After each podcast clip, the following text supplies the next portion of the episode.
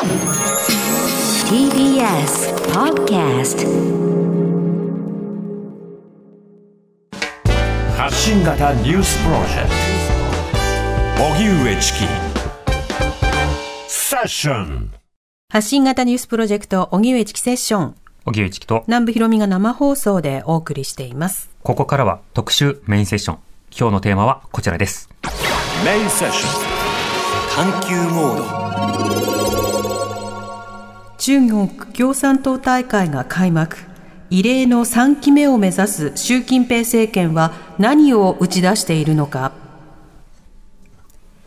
今月16日に開幕した中国共産党大会で、習近平国家主席が演説を行い、1時間45分にわたって10年間の成果と今後の方針を打ち出しました。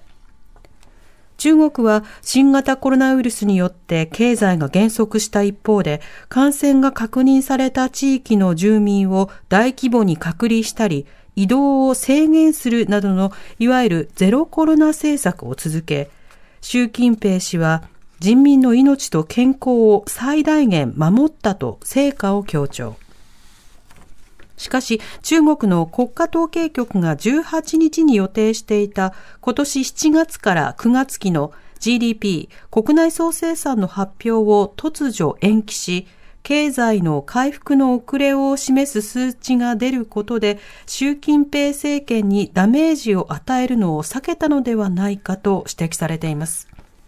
他にも、香港、台湾の問題やアメリカとの貿易摩擦、国際的に批判が高まる少数民族への迫害など国内外に多くの問題を抱える中国。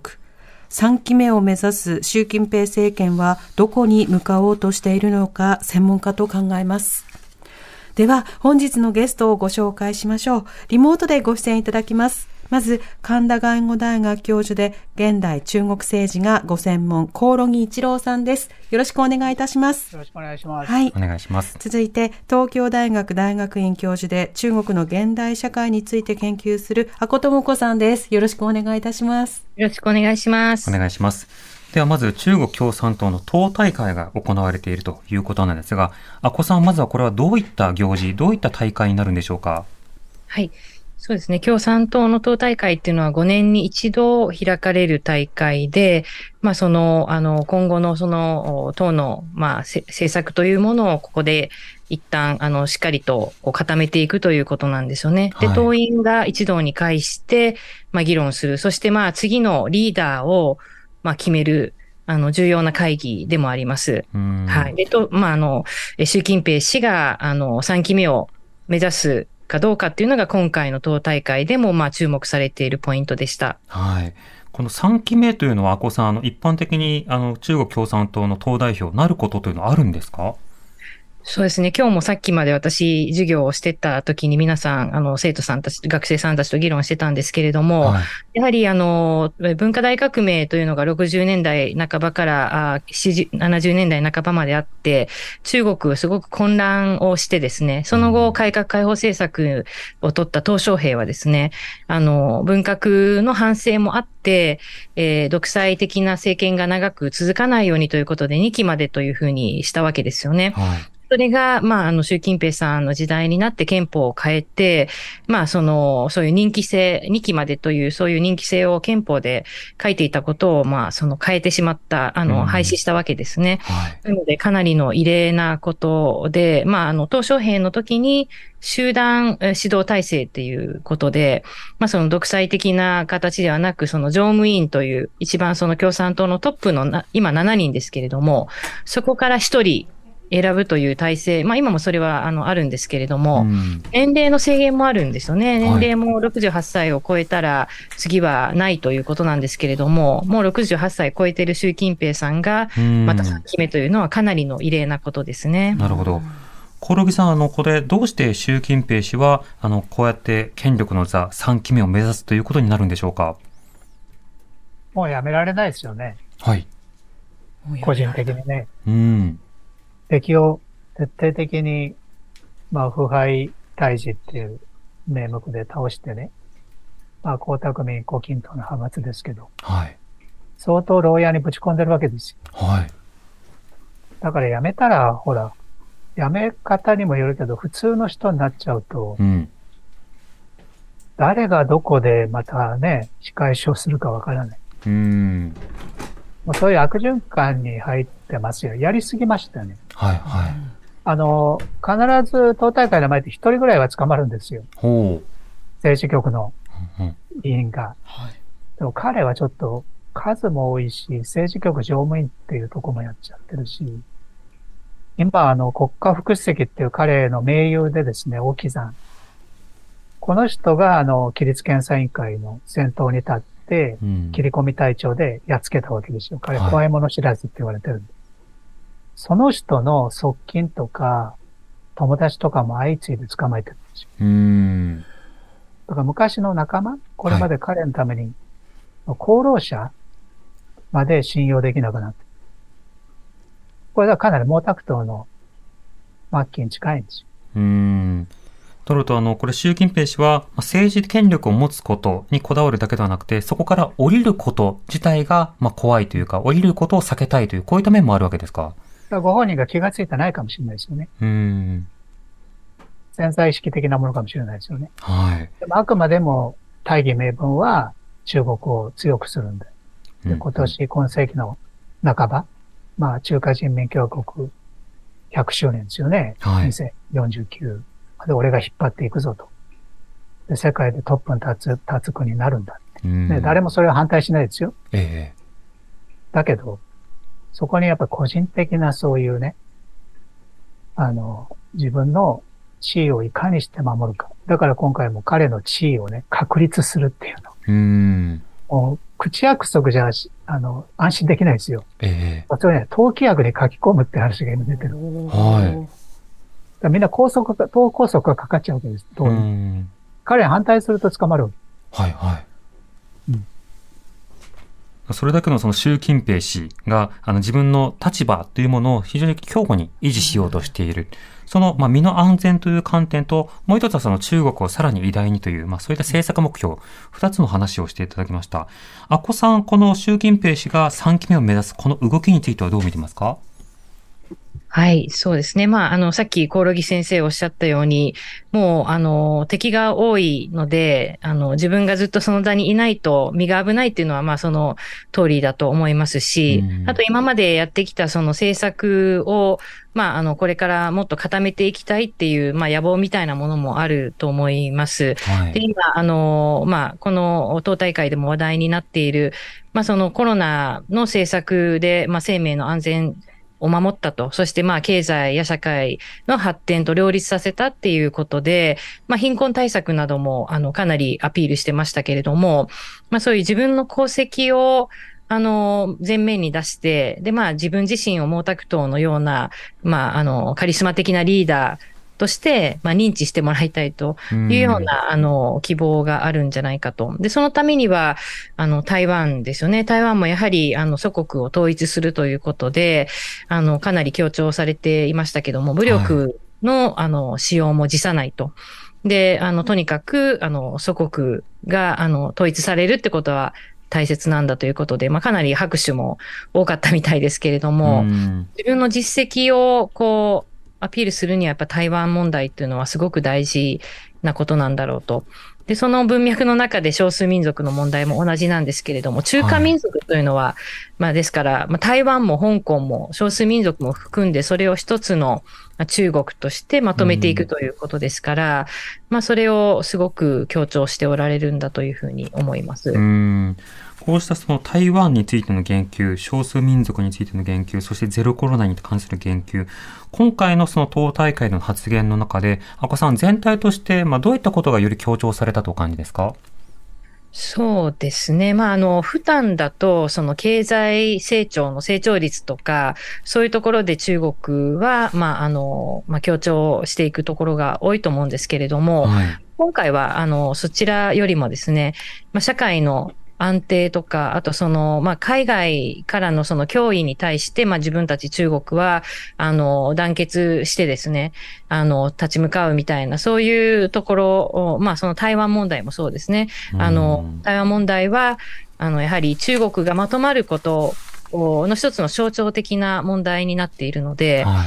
あの、今までのように経済の成長率とかをアピールするよりも、その安定をさせるということと、それから、あの、海外からのそういう敵対的な動きに対して、中国はその一致団結して自分たちの統一を守っていくんだというようなところが強調されたというふうに思います。うん。こうした中国共産党での党大会、そこでの発言については、コオロギさんはどう見てますか？あとですね、あの、これ報告がまあ今回2時間ぐらいですかね。はい。まあ全文読んでみると、うん自分の自己採点が高すぎるんですよはい。で過去5年と過去10年っていうのは、あの、2期目終わった時に総括するんですよね。うん。それは前の、あの、総書記の胡錦涛さんもやったわけですよ。はい。で比べてみたんですよ。うんうん2012年の。胡錦涛体制2期目が終わる時とね、ええ今回の10年の。えまず見出しが違うんですよ。うん。見出し。うん。あの、胡錦涛総書記の時は、えー基本的総括。普通の言葉ですよね。うん過去5年と10年の総括。はい。で、今回は偉大なる変革。ああ。そう聞く。とすごいですね。あとね、ええすごいんですよ、表現が。はい。中華民族発展史に光り輝く歴史的勝利。うん。すごいです。じ自画自賛もここまで行くから。あの、とにかく歴史的勝利とかマイルストーンとかね、はい。えー共産党史のマイルストーンとか、改革開放史のマイルストーンとか、社会主義発展史のマイルストーンとか、うん。あとはマルクス主義を中国化して、それを時代化したとかね。はい。マルクスを自分がもう、現代的に変えたんだ。いうん。うん。や、これ全部自分に言ってるんですよ。はい。なんか私は常に正しかったって言ってるんですよね。だからこれをもって、次も私でしょうん。だからもうちょっと、さっきはこう先生言われたけどね、経済とかね、はい。社会とかすごい少ないんですよね。うん。さらっと言ってますけどね。ええ。だけど、やっぱり前の胡錦涛政権の時はいろいろ問題はあったけど、科学的発展感って言ってですね、医療とかう、ん。環境とか、そっちの方が重点だったんですよ。ええ。もう今回権力一色ですよ。うーん、なるほど。しかもあの、今の話ですと、まあ、マルクス主義の現代化、中国化といったときに、まあ、共産主義体制であるということの建前は維持しつつも、それを担える人民のリーダーというのは、まあ、変わらず習近平である自分しかいないというような、こういったスタンスが変わらないわけですか？本当はですね、まあだから今回一つ争点になっているのは、規約にもすでに彼の思想が書き込まれてるんです。うん。これはもう歴代の人みんな書くんですよ。はい。マルクス・レーニン主義っていうのから、毛沢東思想、東小英、江沢民、胡錦涛。で、彼でしょ彼長い形容詞がついてるんですよね。はい。習近平と思想の間に。うん、うん。で、これ取っ払いたいんじゃないかって説が一つあって、はい。そうすると習近平思想になって毛沢東思想でしょうん。で、えー5年前にですね、一つ噂が飛び交って、はい。もういっそのことをマルクス・レーニンに並ぶ主義にしたいんじゃないか。ほで、こ、今回はさすがにそれは言えないからう。え、え。マルクス主義をまず中国化したのが毛沢東って言われてるんですよ。はい。で、今度は時代化したって。うん、うん。だから毛沢東が中国化したやつを時代化っていうのは自分のものにしたっていうんですよ。今彼は新時代って。はい。だから周りのまあブレーンがいろいろ言うんだろうけど、お金とかの人ね。まあなんかやっぱりちょっと偉大、偉大とかね。うん。で、一方では安全っていう言葉がすごく多いんですよ。はい。安全、マニア的な人なんです、この人。ええ。香港の国家安全維持法とか、うん。ネット安全法とか、はい国家安全法の改定とか、もう治安維持関係の法律いくつ作りましたかね。うん。確かに。この反スパイ法で日本人もたくさん捕ま捕まりましたよね。はい。だから、やっぱりなんかね、心の底に不安感がすごいです。うん。常にね、共産党の中では彼は、ソ連崩壊を再現してはいけないって言ってる。はい、はい。だからゴルバチョフは罪人ってことになった。うん。で、前からそうなんだけど、彼特にそうなんですよ。ええ。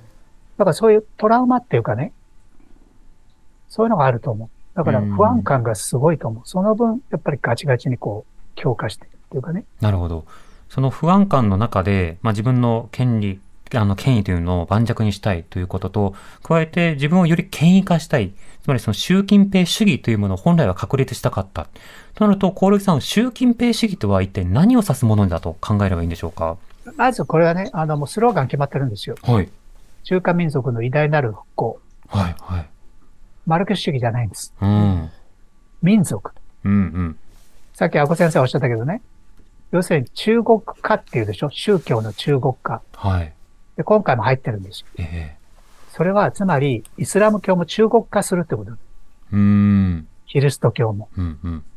で、例えば教会の形がね、あまりにも西洋すぎ、西洋的すぎるからとか、十字架が大きすぎるからとか、それをもうちょっと中国風にしろとか言ってるわけです。はい。で、だからイスラム教もそうなんですよ。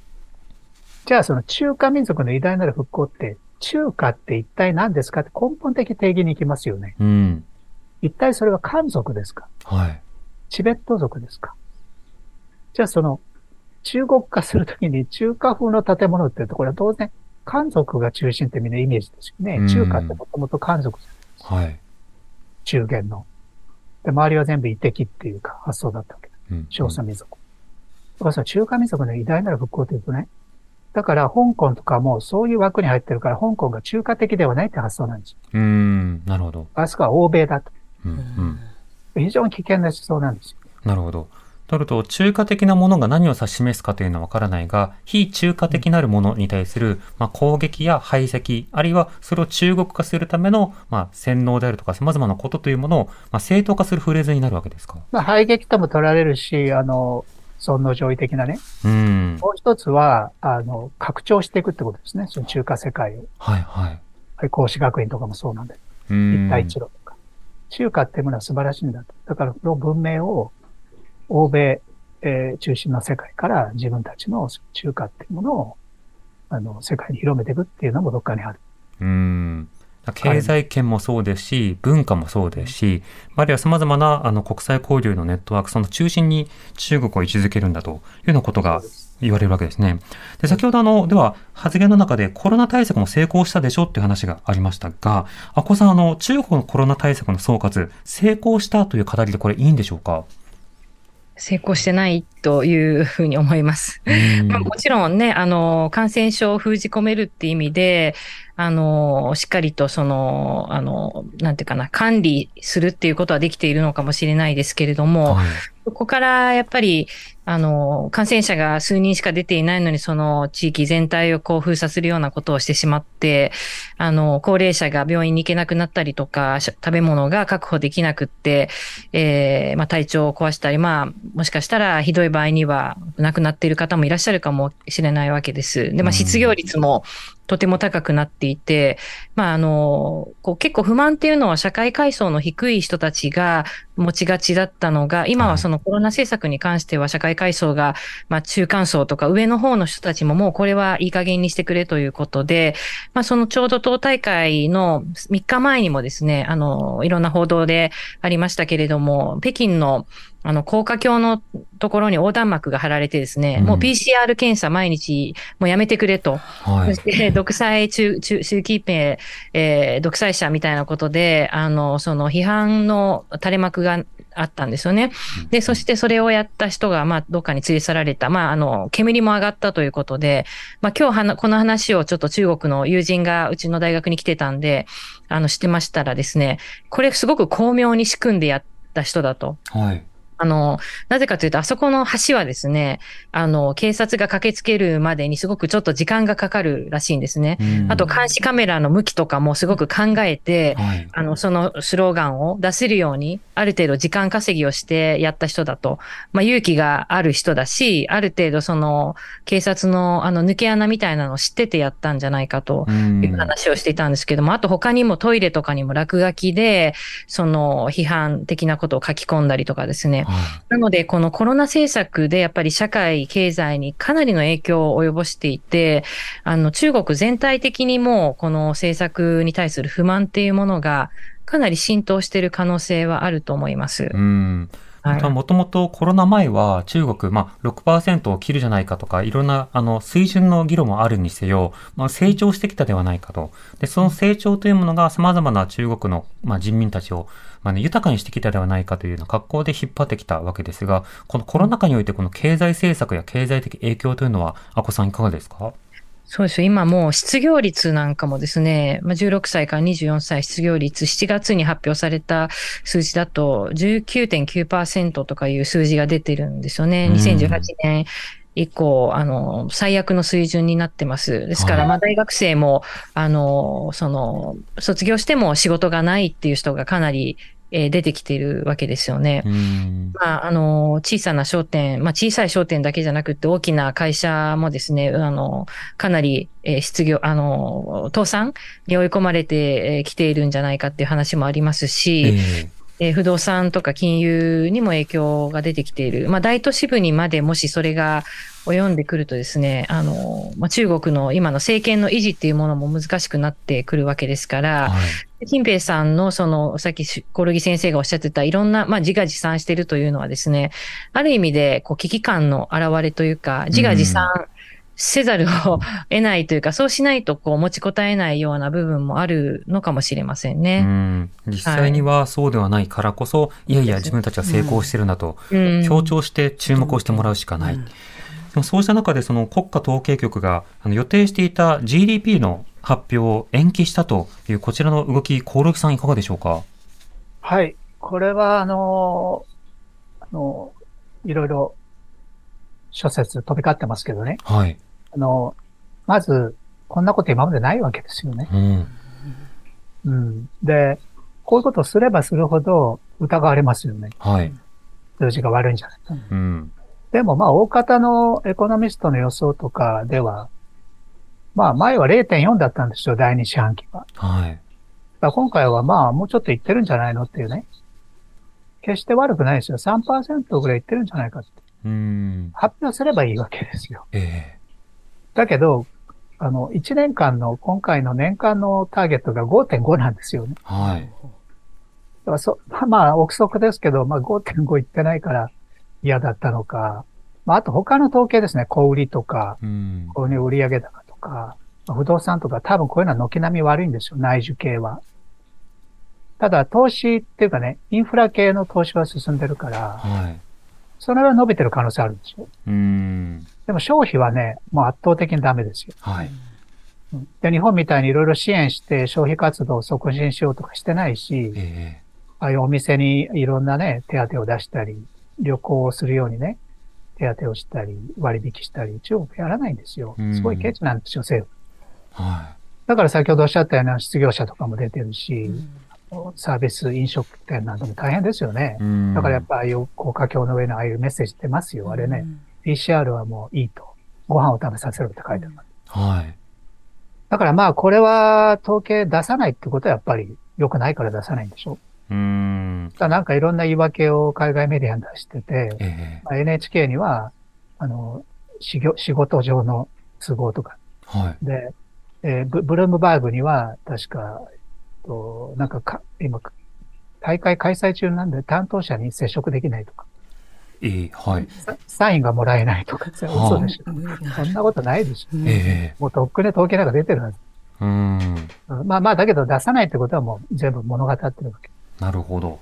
うん。だけど、どこの国だって今良くないわけだから、プラスになってるだけでもすごいわけですよ。ええそこはね、多分上の顔色見てる。うん。習近平氏の統計局が。もっとご満悦する数字を出せなかったそう、親分に怒られるんじゃないああ、なるほど。だからあんまり思いっきりすごい数字出すわけにもいかないわけですよ。最近東京もあんまりごまかすなって言われてるわけだから。えー、うん。まあ、よくわかりませんけどね、本当のところ。でも、出さないっていうところにすべて、それがすべてを物語ってるんですよ。まず前提として、まあ、異例であるということ、その数字というものが掲げていた数字よりは少ないのではないかということ。まあ、そうしますと、その経済的な成長というものが不安定化し、市民、人民への不安が高まっているということになると、従来であれば、まあ、政治的不安定を招くはずだが、それはこう強権的に抑えているのが中国の特徴ということになります。あこさん、あの、共産党内で、例えば習近平氏の後継とか、あるいはその対抗馬とか、そうした動きというのは出てこないんでしょうか？そうですね。あの、常務委員7人のうち、えー二人は年齢がもう、あの、その、年齢的に見て、あの、降りるんじゃないかって、その二人の穴を埋める人が入ってくるっていうことで、まあ、例えば、古春夏とかいう名前も出てきたりしていますけども、節か、節さんとかもですね。はい。だけど、あの、だからといってその二人が、のうち一人が、例えば後継者になるかというと、あの、まあ、はっきりしないというか、その、本当にこう、習近平がその、あの、信頼できる人がいるのかっていうとは、ちょっとクエスチョンマークという感じですね。やはり、り、今、ますますその孤立を深めている、おころぎ先生が、あの、おっしゃってたように、敵を作りすぎた。で、自分の、あの、今まで、あの、えー仲間だったと思われるような人たちにまで手を出して疑い始めてですね。ええで、あの、孤立をしてししまっているので、えー自分の後継者も選べない。今の段階では選べない。だからまあ死ぬまで、もしかしたら習近平さん、あの、ずっと毛沢東のようにですうね、ん。トップの座にいようとしてらっしゃるんじゃないかなと、降りるに降りられないっていうところがあるんじゃないかなというふうな感じがしますね。なるほど。となると、うん場合によってはそのプーチンよりも長い期間、あの、ずっとトップとして居続けて、大統領が例えばアメリカで変わろうが、日本で首相が変わろうが変わらないということ。しかし、そこにおける緊張というものは変わらず論点としてあり続けるので、その影響というものはね、無視できないものになってしまいます。では、あの、先ほど話が出てきた台湾の話、これも非常に気になりますね。はいこうしたものの動きがどうなっていくのか、5時台に伺っていきたいと思います。TBS ラジ TBS Radio オ荻上チキ荻上チキ時刻は5時になりました。荻上チキセッション。今日の特集メインセッションは、中国共産党大会が開幕。異例の3期目を目指す習近平政権は何を打ち出しているのかと題して、リモートで神田外語大学教授の興梠一郎さん、東京大学大学院教授の阿古智子さんにお話を伺っています。続きよろしくお願いいたします。お願いします。お願いします。さて、えーアメリカの国務長官がですね、まあ、中国が台湾統一の計画を加速させているというふうに発言をしまして、これ各世界メディアが報じています。一方で、その共産党のその党大会の中でも、その台湾というもの、まあ、これについてかなり強調したという話がありました。そうしますと、阿古さん、これ、実際に武力による台湾への侵攻なども含めて視野に入れていると見ていいんでしょうか？視野に入れてるっていうふうに、まあ、おっしゃってましたけれども、はい実際そんな簡単に武力で侵攻はできないと思うんですね。その理由として、今、あの、経済がすごく不安定で、えーまあ、国民の不満もあるう中で、はい。その、あと、まあ、台湾っていうのは島ですよね。まあ、あの、ウクライナのように陸続きではないですし、うん攻撃するのもとても、あの、難しい戦略を迫られると言われてますし、はい。まあ、あの、欧米諸国うの目もありますよね。ですので、あの、下手なあ手を、下手に例を足すことはできないと思うんですよね。うん。なので、あの、まあ、ちょっと、えーっと、ある、あの、サイ、サイさん、サイシャーさんという、今、あの、中央、もともと中央東校っていう中央の党の、あの、学校で、あの、教えてらした、あの、女性の研究者ですけども、アメリカに今、あの、いらっしゃるんですけども、その方がフォーリンアフェアという、あの、論文、そこで論文を書いてらしたんですけども、はい中国はその、えー台湾に侵攻すると失敗する可能性があると。で、失敗することによってしか今の共産党政権っていうのは変われないっていうふうな、そんな極端、ちょっと極端かもしれませんけれども、うんやっぱり今の状態、不安定な状態で手を出して、それで失敗すると本当にその国を滅ぼす共産党政権の維持さえできなくなってしまう可能性もあるわけですね。ええなので、その勇ましく武力侵攻するとおっしゃってるんですけれども、そんなに簡単ではないというふうに私は思いますうね。んはい。また、これ、中国は、では、ロシアのウクライナ侵攻、今どう見ているのか、これ、阿古さんいかがでしょうか？まあ、中国はですね、ちょっと態度が変わってきていると思うんですね。はい最近はやはりロシアがかなり劣勢で、あの、兵士の確保も難しい、そして制裁を受けて、武器の修理さええーできなくなってきている状態で、経済もズタズタになってきていると。ですので、あの、最初、あの、の頃はですね、あの、中国のえー政府系メディアの報道などを見ていても、ロシア側に立った報道が多かったんですけれども、んえー最近は少しその論調も変わってきていますし、はい。えー欧米諸国うともなんかこう外交関係なども、あとそれからビジネスの関係なども少し関係を修復しようとする動きがある。そしてまあ日中関係もですね、この間ええ50周年、国交回復50周年の様々なイベントがありましたけれども、それもあの直前まで結構イベントの許可が下りていなかったものが、ここに来てバタバタとあのいろんな交流事業があのスタートしているんですよね。うんですので、ちょっと立ち位置を今見直そうとしているのではないかというふうに思います。なるほど。まあ、国際的な様々な機運というものも、あの、いろいろと影響しているという点、非常に気になるところではあります。コオロギさん、あの、こういったその、ロシアのウクライナ侵攻に対する中国の対応、これはどういうふうにご覧になってますか？うん。あの、基本的にはですね、戦争には巻き込まれたくない。で一番中国が恐れてるのは、政府が恐れてるのはですね、アメリカに制裁されることなんですよ。はい。二次制裁。うん。だから、はい。だからアメリカ側もですね、中国は今のところ、軍事支援をしている形跡はないと言っています。はい。これは繰り返し言ってます、アメリカ側は。まあ、察知してないとまだ今のところですね。うんまあ、見えないところはわかんないがぐらい。でもまあ、してないって言ってますよね。